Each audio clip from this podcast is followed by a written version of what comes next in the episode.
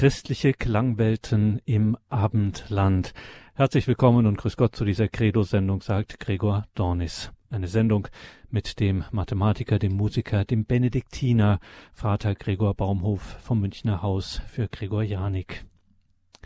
Wie klingt das Christentum? In welche Klangwelten entfaltet sich das abendländische Christentum? Könnten Sie, könnten wir das so spontan beantworten? Ich jedenfalls nicht. Jemand, der das schon könnte, ist der Mathematiker, Musiker, Benediktiner und Leiter des Münchner Hauses für Gregorianik, Frater Gregor Baumhof, der uns nun per Internetschaltung zugeschaltet ist. Grüße Gott, Frater Gregor. Grüße Gott, lieber Herr Dornis. Liebe Hörerinnen und Hörer, schauen Sie unbedingt auf den Webauftritt des Hauses für Gregorianik in München. Der ist gregorianik.org. Haben wir natürlich auch im Tagesprogramm verlinkt. Da müssen Sie, wie gesagt, vorbeischauen. gregorianik.org. Viele Hinweise und spannende Beiträge gebe Ihnen Brief und Siegel, Sie werden für das Thema Musik, Gesang, gesungenes Gebet völlig neues Gespür bekommen und eine echte geistliche Bereicherung Ihres Lebens mit Gott erfahren. gregorianik.org, dort finden Sie auch Hinweise auf die vielfältigen Veröffentlichungen von Frater Gregor Baumhof. Heute also, Frater Gregor, geht es uns um die christlichen Klangwelten. Wenn Sie davon sprechen, christliche Klangwelten im Abendland, was meint das? Sie werden mir nachsehen, dass ich zunächst ein klein wenig und ganz kurz vor den christlichen Klangwelten beginne. Sie sind ja nicht eine singuläre Erscheinung. Die Musik der Welt erscheint wie ein weit verzweigter Klangbaum, der sich über Jahrtausende hin entwickelt und wächst. Wo liegen seine Wurzeln? Sie liegen nicht im Tonvorrat unserer Instrumente. Sie wurzeln in uns selbst. Alle Musik wird geboren im Herzen des Menschen. Nach chinesischer Auffassung ist der Anfang der Musik ein tief bewegendes innerseelisches Erlebnis. Zu diesem urmenschlichen Erlebnis gehört die Haltung, vor Größerem, vor anderem als man selbst ist, zu staunen.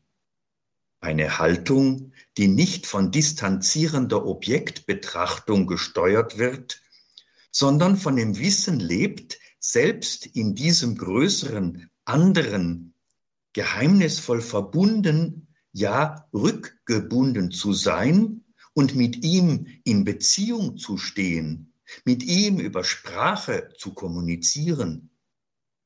Diese Erkenntnisform des Erstaunens äußert sich nicht definitorisch, sondern exklamatorisch.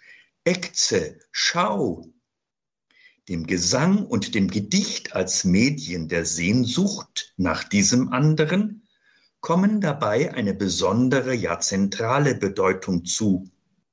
Insofern sind christliche Klangwelten eingebunden in einen größeren, umfassenden Horizont menschlicher Grunderfahrung. Wenn es nun in diesem Beitrag um christliche Klangwelten geht, so bedarf es nach dem Erstgesagten auch einer Einschränkung. Uferlos wäre der Beitrag, wollte er sich mit den Klangwelten beschäftigen, die das Christentum in der ganzen Welt ausgeprägt hat. Mein Beitrag wird sein Augenmerk auf die christlichen Klangwelten des europäischen Abendlandes richten. Und da fragen wir gleich direkt nach und beginnen am Anfang sozusagen oder am Ursprung. Frater Gregor Baumhof vom Haus für Gregorianik in München. Wo liegen denn nun die Ursprünge dieser besonderen abendländischen christlichen Klangwelten? Die christlichen Klangwelten im Abendland beginnen historisch fassbar unter Einfluss orientalisch-jüdischer Idiome in Rom. Nach der konstantinischen Wende 313 können die Christen ihre Religion frei ausüben. Allmählich bildet sich nun auf der Grundlage des julianischen Kalenders für alle Feste ein christlicher liturgischer Kalender aus. Bei all diesen Feiern spielt der Gesang von Anfang an nicht eine ergänzende, sondern eine zu seinem Wesen gehörende Rolle. Nach dem Sprachenwechsel von der griechischen zur lateinischen Liturgiesprache entsteht die unter päpstlicher Aufsicht stehende Schola Cantorum.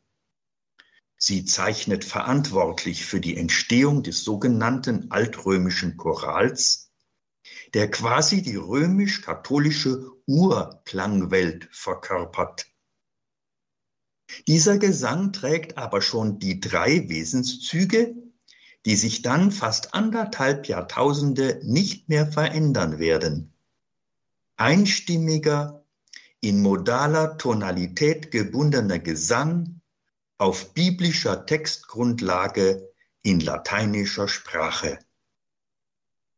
Diesem Wesenszug folgen bis auf die lateinische Sprache übrigens auch die ostkirchlichen Gesänge. Um 750 kommt es zu einer folgenreichen Begegnung zwischen Papst Stephan II. und dem Frankenkönig Pippin. Der Papst bittet Bipin um Hilfe gegen die Langobarden und Pippin bittet den Papst im Gegenzug, im Frankenreich die liturgische Praxis von Rom einführen zu dürfen. Ihm, wie später auch seinem Enkel Karl dem Großen, schwebt vor, die christliche Liturgie als einheitsstiftendes Kulturelement in seinem Reich zu installieren, um dessen kriegsgeübte Stämme mit einer gemeinsamen Kultur, einem gemeinsamen Kult zu befrieden. Es beginnt der sogenannte fränkische Liturgieaustausch, in dessen Folge das römische Repertoire für das gesamte Frankenreich Verbindlichkeit erhält. Wegen der überaus großen Wertschätzung des Papstes Gregor des Großen als geistliche Autorität dieser Zeit wird dieser Gesang nun gregorianischer Choral genannt, von dem es in den einschlägigen Verlautbarungen des Zweiten Vatikanischen Konzils heißt, er sei der der römischen Liturgie eigener Gesang. Sein Bestreben ist es, dem Wort der Heiligen Schrift den ihm zugehörigen Klangleib zu geben. Ich habe 2014 einen Brief vom inzwischen verstorbenen Papst Benedikt dem 16. erhalten, dem ich meine drei Bücher über den gregorianischen Choral geschickt hatte. In dieser Antwort heißt es, der gregorianische Choral ist tief eingesenkt in die Welt der Väter und ist lebendiger Ausdruck ihres Glaubens. Die diachronische Einheit des Glaubens und das Einssein von Schönheit und Wahrheit über alle Zeiten hin erscheint so ganz lebendig. Ja, selbst in glaubensfernen Kreisen wird der gregorianische Choral bis heute als fremde Schönheit wertgeschätzt. Die Begegnung des fränkischen Geistes mit der liturgischen Musik der römischen Kirche aber setzt nun ungeahnte neue musikalische und künstlerische Energien frei. Darin besteht die große Leistung der Franken, Sie haben den ihnen zunächst eher fremden Choral auf und angenommen, ihm dann kommentierende Erweiterungen zur Seite gestellt und ihn damit fortentwickelt. Diese Spannung zweier unterschiedlicher Stimmen, der originalen Choralstimme und der ihr Idiom übernehmenden dadurch kontinuitätswahrenden hinzugefügten Stimme bildet die Keimzelle der abendländischen Mehrstimmigkeit. Ihr Hauptmerkmal ist das in der Welt einmalige Zusammenklingen unterschiedlicher eigenständiger, jedoch aufeinander bezogener Stimmen. Wir können sagen, Mit diesen Schöpfungen hat die abendländische Musik unter dem maßgebenden Einfluss des gregorianischen Chorals zum ersten Mal ihren eigenen Klang verwirklicht. Es ist der Beginn der christlichen Klangwelten im Abendland. Gegenüber dem traditionellen Repertoire für die Liturgie entstehen nun mit Tropus und Sequenz kommentierende, später auch selbstständige Neudichtungen. Erster Dichter von Sequenzen ist Notgar Balbulus, ein Mönch aus dem Kloster St. Gallen im neunten Jahrhundert. Auf diese Klangwelt der Sequenzen werde ich später noch einmal zurückkommen, weil sie weiter wirken als gedacht. Es ist dies einer der spannendsten Momente in der Musikgeschichte. Zum ersten Mal wird hier deutlich, dass Fortentwicklung nur in Kontinuität mit dem Vorgefundenen fruchtbar werden kann.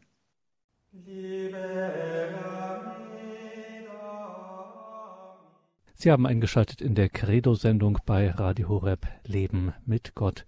Wir sind heute im Gespräch mit dem Leiter des Hauses für Gregorianik in München, Benediktiner Frater Gregor Baumhof. Wir sprechen über christliche Klangwelten im Abendland und natürlich sind wir da eingestiegen mit dem gregorianischen Choral, ganz klar. Und jetzt stellt sich die Frage, Frater Gregor, wir sind im europäischen Mittelalter angelangt. Wie entwickeln sich denn die Klangwelten hier weiter? Unter dem Einfluss städtischer und universitärer Gesellschaft, die ja deutlich christlich dominiert ist, kann sich vor allem in Paris des 12. Jahrhunderts neben der bis dahin dominanten Einstimmigkeit eine frühe Mehrstimmigkeit herausbilden, die zwar am gregorianischen Choral als Grundlage festhält, ihn aber nun in ihren satztechnischen Dienst nimmt. Es entsteht nach Frühformen die das gesamte Mittelalter beherrschende Gattung der Motette, einer mehrstimmigen Komposition, deren Fundamentstimme, ähnlich dem Goldgrund der Ikone, grundsätzlich eine gregorianische Melodie bildet, die für Kontinuitätswahrung sorgt. Allmählich entsteht über Einflüsse aus der englischen Musiktradition des sogenannten Descant eine Art Improvisationspraxis, ein einheitlicher Tonraum. In der weiteren Entwicklung wird die gregorianische Melodie in die Oberstimme einer mehrstimmigen Komposition übernommen. Am Ende dieser Entwicklung entsteht im franco-flämischen Raum beispielsweise die Missa Pangelingua von Josquin des Prés, in der die Melodie des lateinischen Hymnus Pangelingua zum Fronleichnamsfest als kompositorisches Material dient und zum Thema eines vierstimmigen kontrapunktisch polyphonen Komplexes wird. Aber diese Komposition ist nicht nur ein hochbedeutendes neues Dokument der christlichen Klangwelt, sondern sogar ein exklusives. Denn es entstehen jetzt christliche Klangwelten, die dadurch geprägt sind, dass die einzelnen Stimmen selbstständig geführt werden und doch in der Vertikalität des Klanges gebunden bleiben. Die Polyphonie ist geboren. Sie gehört zur christlichen Klangwelt und ist weltweit einzigartig, weil alle anderen Kulturen heterophone Klangwelten kennen, in denen die einzelnen Stimmen zwar selbstständig sind, aber nicht untereinander gebunden sind. Diese christlich geprägten polyphonen Klangwelten erleben sowohl vokal wie instrumental mit Johann Sebastian Bach dann ihren Höhepunkt, bleiben aber Inspirationsquelle bis in die Gegenwart. Wir könnten zusammenfassend feststellen, dass die abendländische Entwicklung der Klangwelten unter Beteiligung von Frankreich, England und der frankoflämischen Lande bis hierher vom Altar ausgeht sagt Frater Gregor Baumhof, Leiter des Hauses für Gregorianik in München, in dieser Sendung, in der es uns um christliche Klangwelten im Abendland geht. Also eine ganz entscheidende Zeit, diese Geburt der Polyphonie, wie Sie es gesagt haben, Frater Gregor, mit der aufkommenden Neuzeit, an die wir nun geraten, verändert sich ja grundsätzlich so einiges im europäischen Abendland. Gilt das auch für die christlichen Klangwelten hierzulande? Ja, der Zeitenwechsel des Übergangs vom Mittelalter in die sogenannte Neuzeit gebiert einen grundlegenden Paradigmenwechsel, nicht nur in den Klangwelten. In der Malerei fällt der Goldgrund und wird durch die Zentralperspektive ersetzt. Mit dem monodischen Singen, angestoßen besonders durch die Entwicklung der Oper in Italien, beginnt ein neuer Strang der Klangweltenentwicklung. Sie vollzieht sich auch mit einem Wechsel von der modalen Tonalität des gregorianischen Chorals zur sogenannten Dur-Moll-Tonalität, die wir alle kennen und die bis ins 20. Jahrhundert hinein Gültigkeit beanspruchen kann. Arie, Rezitativ, Oper und Konzert sind ihre neuen Formen. Sie entstehen jetzt in Italien. Monteverdi ist ihr Ahnherr. Von ihm stammt auch die Unterscheidung in Prima Pratica und Seconda Pratica. Erstere bezeichnet die strenge kontrapunktische, also die alte Kompositionsart. Die zweite die Kompositionsart indem die sprachgebundene Melodie den Vorrang gegenüber der Harmonie erhält.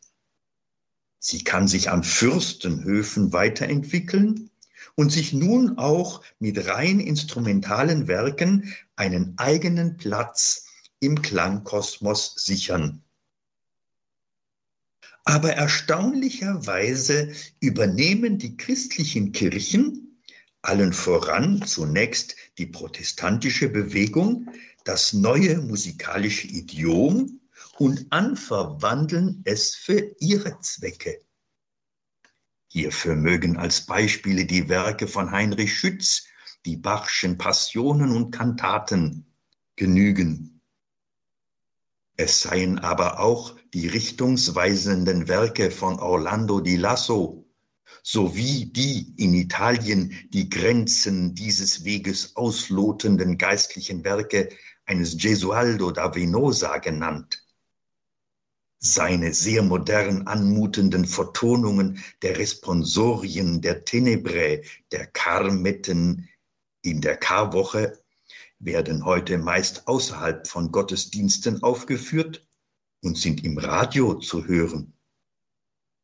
Wo erklingen die gregorianischen Originale? Das Erstaunliche aber ist, dass beide Pratike nebeneinander bestehen bleiben. Auch die unzähligen in der Klassik entstehenden Messvertonungen und Oratorien greifen diese Seconda Pratica auf und sind von ihr bestimmt. In den berühmten Armenfugen der Messvertonung der Klassik lebt aber die Prima Pratica weiter. Die Beispiele ließen sich beliebig erweitern.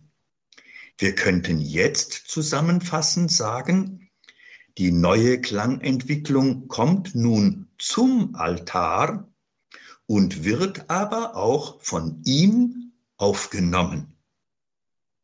Und an dieser Stelle, Frater Gregor Baumhof, müssen wir noch über zwei Begriffe sprechen, die ja, uns immer wieder im Alltag christlicher Klangwelten begegnen, der sogenannte Hymnus und die Sequenz. Können Sie uns zu den beiden noch etwas sagen?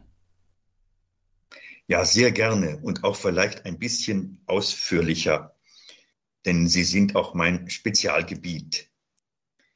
Die christlichen Klangwelten haben noch einen anderen Strang, den der Hymnen. Die Psalmen hat das Christentum aus dem Alten Testament übernommen. Die im Raum der lateinischen Kultur entstandenen Hymnen sind sein eigener Beitrag zur Lyrik der Weltliteratur.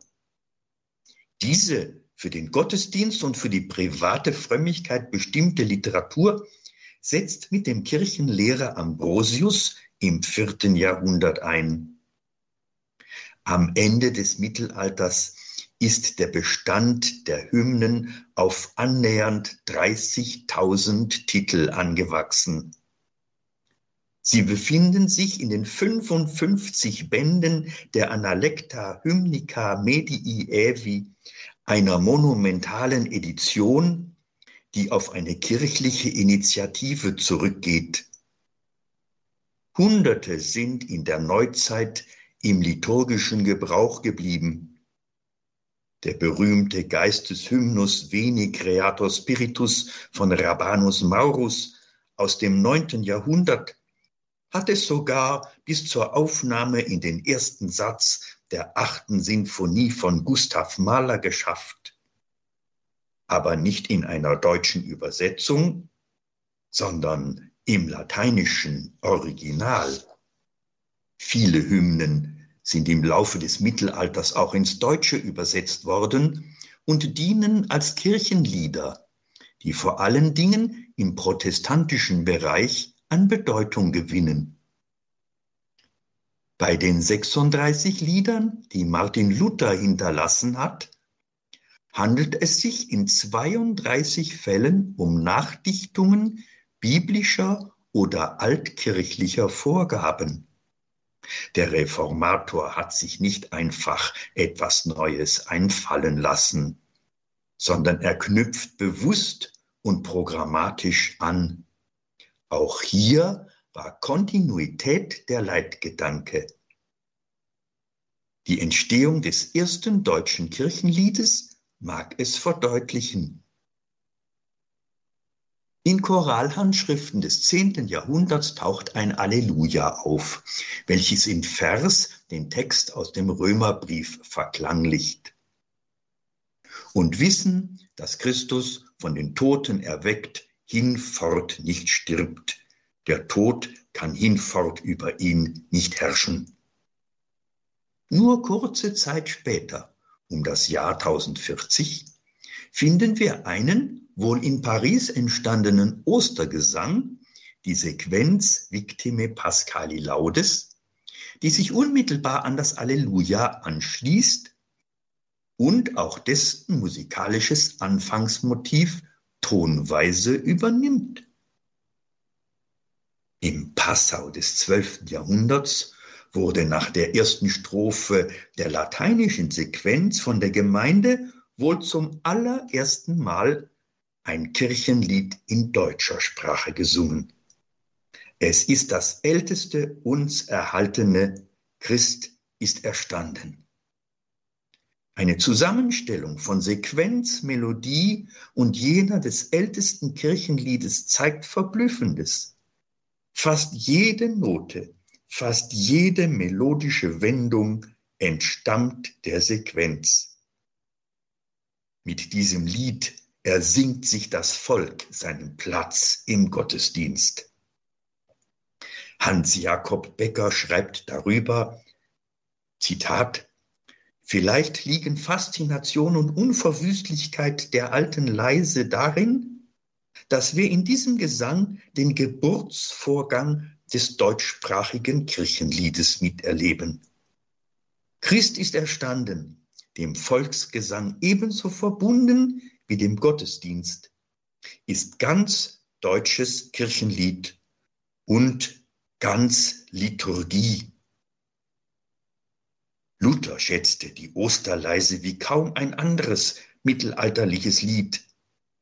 Aber er hat auch Klage über das Lied geführt. Zitat, das Lied hat keinen Prediger gehabt, der uns hätte sagen können, was es sei. Zitat Ende. Er schafft das Osterlied, Christ lag in Todesbanden. im evangelischen Kirchengesangbuch die Nummer 101. Dieses Lied bindet sich textlich und musikalisch an das Christ ist erstanden noch viel intensiver und enger aber an die Sequenz. Die sieben Strophen dieses Liedes macht 800 Jahre nach der Entstehung des Allelujas Christus Resurgens Johann Sebastian Bach 1704 zur Grundlage der berühmten Choralkantate Christ lag in Todesbanden, Bachwerkverzeichnis 4. Alle vier erwähnten Gesänge, die in textlicher und musikalischer Kontinuität miteinander verbunden sind, haben ihren Ursprung in der Auferstehungserfahrung als der Herzmitte unseres Lebens und Wesens und Glaubens. Im weiteren Nachgang der deutschsprachigen Liedproduktion entsteht nun ein großer, wertvoller Schatz von Kirchenliedern, die in Gesangbüchern erscheinen. Sie sind geprägt von geistlicher Tiefe, hoher Frömmigkeit und musikalischer Solidität. Das Buch Geistliches Wunderhorn, große deutsche Kirchenlieder legt davon ein beredtes Zeugnis ab. Aber es gibt auch eine Kontinuität seitwärts. Kein anderer Text, außer den Texten der Messe, ist so häufig vertont worden wie die aus dem 14. Jahrhundert stammende Sequenz Stabat Mater. Vertonungen dieser Sequenz durchziehen die abendländische Musikgeschichte vom späten Mittelalter bis in die Neuzeit herauf. Angefangen bei Josquin des Prés über die bekannten Vertonungen von Pergolesi, Rossini und Dvorak bis hin zu Christoph Penderecki. Eine Liste im Internet verzeichnet 400 Komponisten für das Stabat Mater im Zeitraum von 1490 bis 2008. Erstaunlich, dass von diesem großen Text der Leidensmystik des Mittelalters bis auf den heutigen Tag eine solche Faszination ausgeht. Das Original indessen ist durch die liturgische Zurückstufung des Festes der sieben Schmerzen Marias kaum mehr im Bewusstsein. Da verblasst das Original und es leuchten in unzähligen Aufführungen, im Konzertsaal meistens, die aus ihm entstandenen christlichen Klangwelten. Noch deutlicher wird dieser Vorgang bei der berühmten Sequenz Dies Irae. Zitat. Die Sequenz Dies Irae ist wahrscheinlich das repräsentativste, kulturell folgenreichste und darum berühmteste Gedicht des lateinischen Mittelalters. So, Zitat Ende, so der berühmte Historiker Fidel Rädle. Zu seinem Rang im kulturellen Gedächtnis hat gleicherweise der Gebrauch im gregorianischen Gesang der Totenmesse wie die hochkulturelle Geschichte der im 16. Jahrhundert einsetzenden Requiemsvertonungen von Haydn, Lully, Mozart bis Verdi, Berlioz, Britten und Ligeti beigetragen. Aber auch losgelöst von der Musik und seinem angestammten liturgischen Platz fand das Gedicht durch seine 150 Übersetzungen in englischer Sprache eine so weite Verbreitung, dass wir es zum übernationalen Bestand der literarischen Kultur Europas rechnen müssen. All dessen ungeachtet wurde das Dies Irae kirchlicherseits im Zuge der Liturgiereform des Zweiten Vatikanums 1969 aus dem liturgischen Formular des Requiems entfernt. Der entsprechende Passus der Liturgiekonstitution spricht davon, dass der Zitat der Ritus der Exequien deutlicher den österlichen Sinn des christlichen Todes ausdrücken soll. Zitat Ende. Offenbar war das Dies Irae ein Text, in dem die Angst vor einem schrecklichen Gericht Gottes die Leuchtkraft des Auferstehungsglaubens verdunkelt hat. Diese kirchliche Einschätzung aber hängt weniger mit einer eingehenden Beschäftigung des Textes zusammen, als mit dem Erfolg, den die Sequenz zu verzeichnen hatte. Sie gelangt nämlich durch ihr Zitat in Goethes Faust in den Kernbereich der klassischen Bildung. In der berühmten Domszene grundiert der Chorgesang des Dies Irae ein Gespräch zwischen Gretchen und dem bösen Geist, der eben mit den Versen des lateinischen Gesangs die Seele der schon geängstigten Frau restlos zur Verzweiflung treibt. Sie fällt in Ohnmacht. Goethes Spiel mit den liturgischen Zitaten welches Gretchen die Seele zusammenschnürt, überträgt sich nun im Bildungsgang unter der Hand auf die Sequenz als solche und Ganze. Unter diesem Horizont konnte sie nun kaum Bestand haben, als es in der Kirche darum ging, vom kirchlichen System induzierte Angst zu mindern. Wenn wir allerdings seine grammatikalische und logische Struktur in Ruhe betrachten, kommen wir zu einem ganz anderen Ergebnis. Was an dieser Sequenz besticht, ist die grandiose Verknüpfung der Formulierungen persönlicher Betroffenheit und souveräner Schriftkenntnis.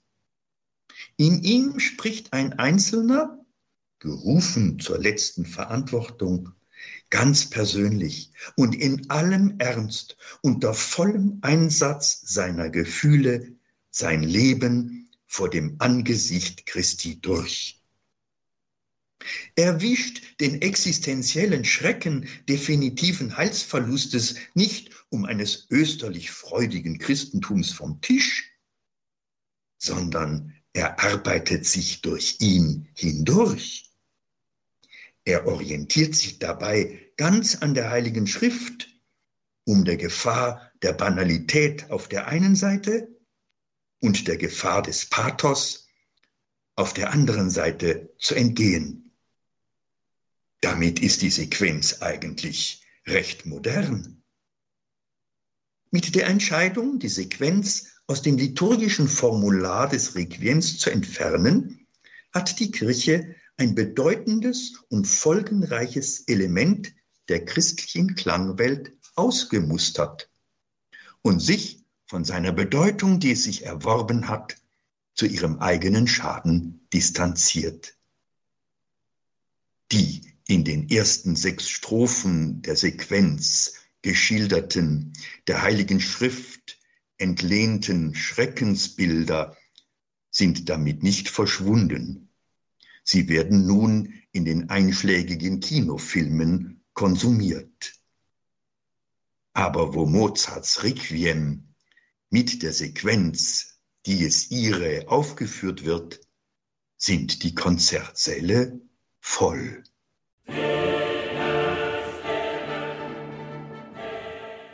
Das berühmte Dies Irae aus Mozarts Requiem-Vertonung hier in dieser Credo-Sendung bei Radio Horeb, ihrer christlichen Stimme in Deutschland. Diese Sequenz des Dies Irae war gerade eben auch vor der Musik Thema in dieser Sendung, in der es um christliche Klangwelten geht, christliche Klangwelten im Abendland. Und da gehört dieses Dies Irae wie kein anderes dazu.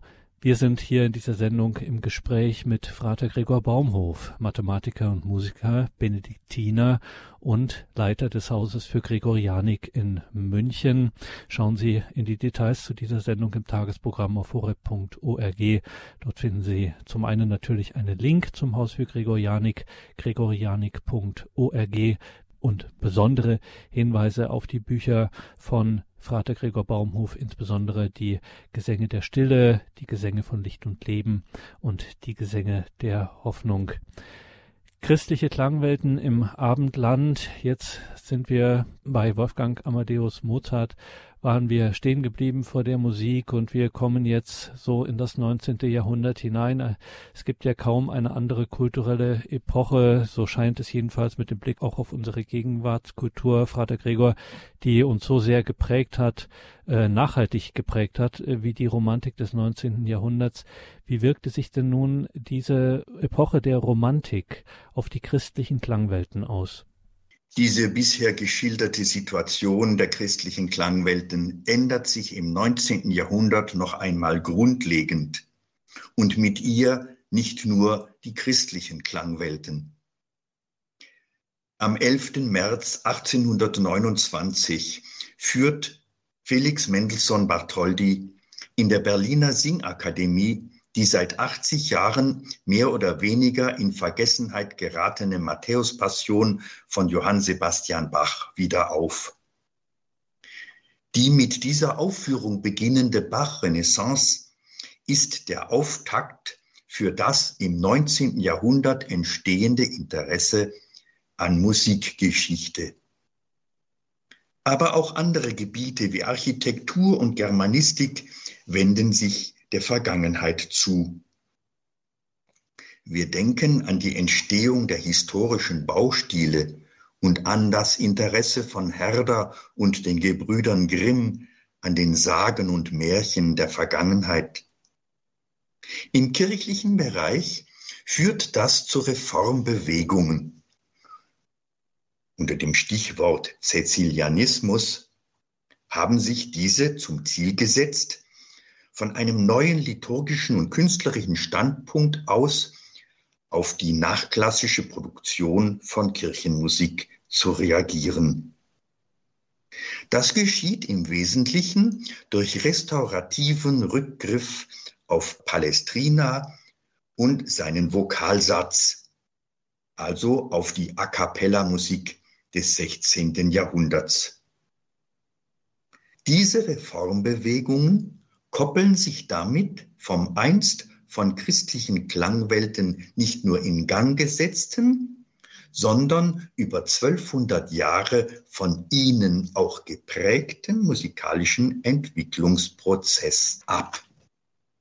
Von dieser Reformbewegung kann aber der gregorianische Choral profitieren, der sich über die Jahrhunderte wohl halten konnte, aber vor allen Dingen in der Zeitenwende Mittelalter Neuzeit im Zuge der humanistischen Eingriffe leider federn lassen musste. Durch die Reformbewegungen, die sich nun dem Studium der Handschriften des gregorianischen Chorals widmen, vor allem im Solem in Frankreich, gewann er seine ursprüngliche Kraft zurück die bis heute weiter wirken kann. Waren die christlichen Klangwelten bis zu diesem bedeutenden Datum des 11. März 1829 immer zeitgenössisch, so werden sie jetzt historisch. Die weitere musikalische Entwicklung wird nicht mehr von christlichen Klangwelten geprägt, und sie nimmt sie auch nicht mehr auf. Sie verselbstständigt sich. Sie vollzieht sich nach Revolution und Säkularisation nicht mehr an Fürstenhöfen, sondern im bürgerlichen Konzertsaal mit den Gattungen Konzert und Sinfonie. Es ist der Beginn des Aufbruchs in die plurale Klangwelt. Und damit kommen wir zum Ausklang dieser Credo-Sendung bei Radio Horeb Leben mit Gott, in der es uns um die christlichen Klangwelten im Abendland ging. Frater Gregor Baumhof, Leiter des Hauses für Gregorianik in München. Was sind denn Ihrer Meinung nach die Aussichten für christliche Klangwelten im Abendland? Ja, bei der Suche nach neuen Quellen für die musikalischen Klangwelten infolge der durch Wagner ausgelaugten und ans Ende gelangten Tonalität ist das Christentum nicht mehr beteiligt. Es lebt hinfort aus der glanzvollen Vergangenheit und der durch sie selbst induzierten Vielfalt vergangener Jahrhunderte. Die ist allerdings glanzvoll und einmalig genug. Es sind einzelne Gestalten, die mit ihren überzeugenden Werken an die vormalige Qualität anknüpfen können.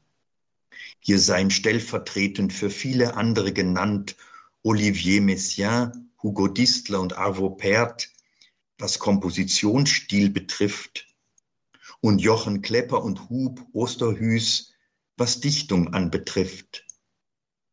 Die 1930 à la gloire de Dieu komponierte Psalmensinfonie von Igor Strawinski und die Messe 1963 von Paul Hindemith erreichen den Altar nicht mehr.